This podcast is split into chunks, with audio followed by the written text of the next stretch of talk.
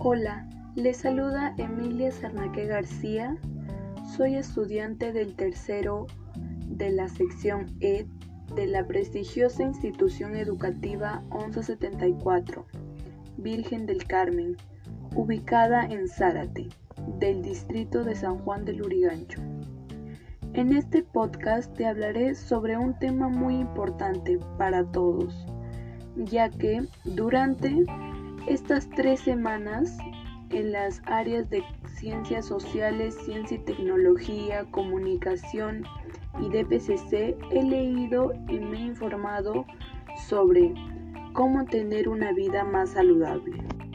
Por ello te hablaré sobre los estilos de vida saludable, la alimentación, la actividad física, las actividades recreativas, la vacunación, entre otros datos que te daré, para que pongas en práctica y tengan, al igual que yo, una buena salud.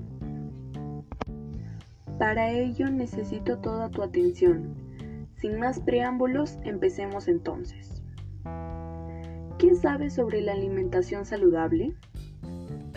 Gracias a la información brindada de mis clases de ciencia y tecnología, consiste en ingerir una variedad de alimentos que te brindan los nutrientes que necesitas para mantenerte sana, sentirte bien y tener buena energía.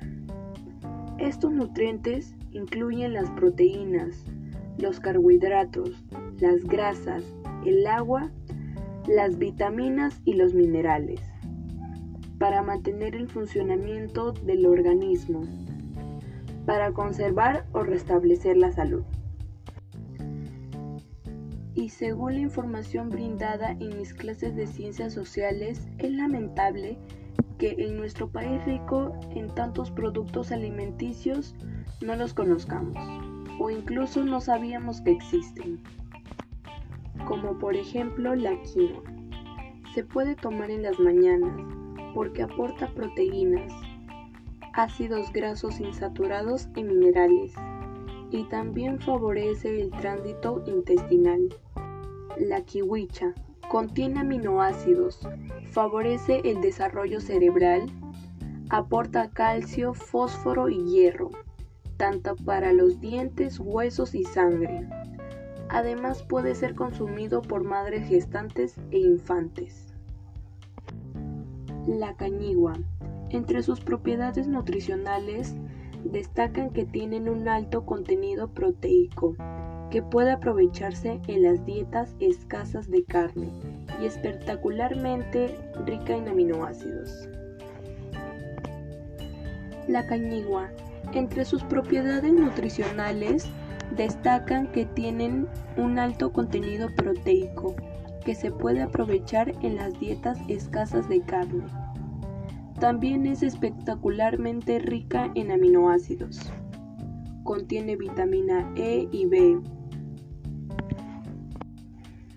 El espárrago contiene vitamina C, vitamina B1, vitamina B6, vitamina C y folato.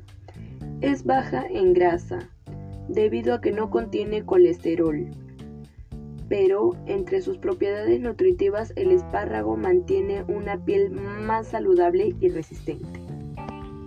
El aguaimanto en la actualidad se le considera como uno de los cinco mejores alimentos producidos en el Perú.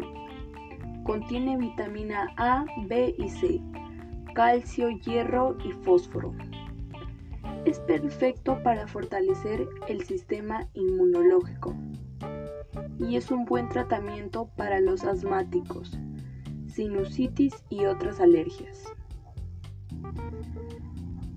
Asimismo, en el área de DPCC hemos visto que muchos adolescentes sufren de problemas alimenticios, como por ejemplo la obesidad y el peso.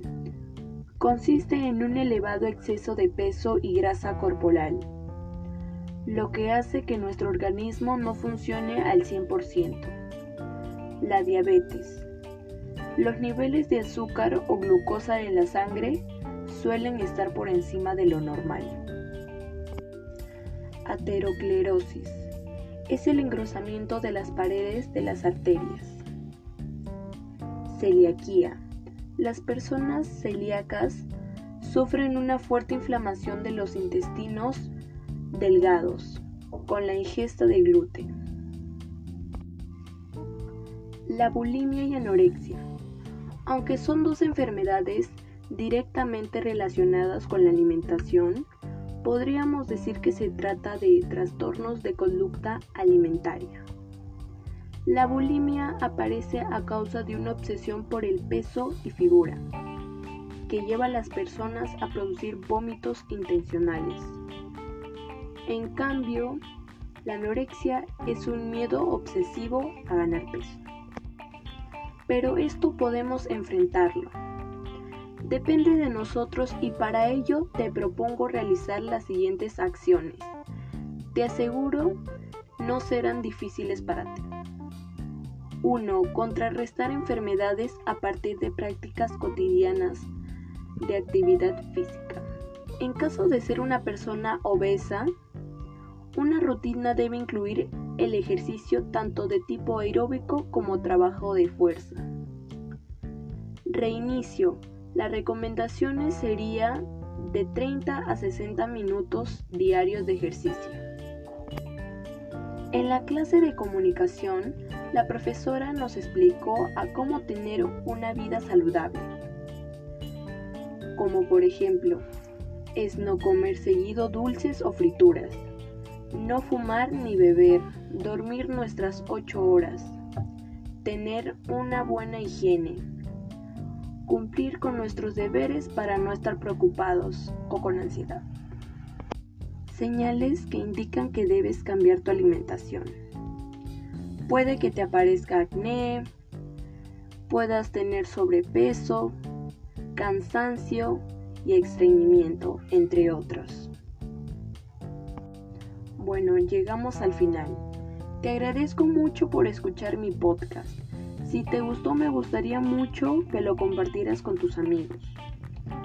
Así nos ayudaríamos a tener una mejor salud, más fortalecida.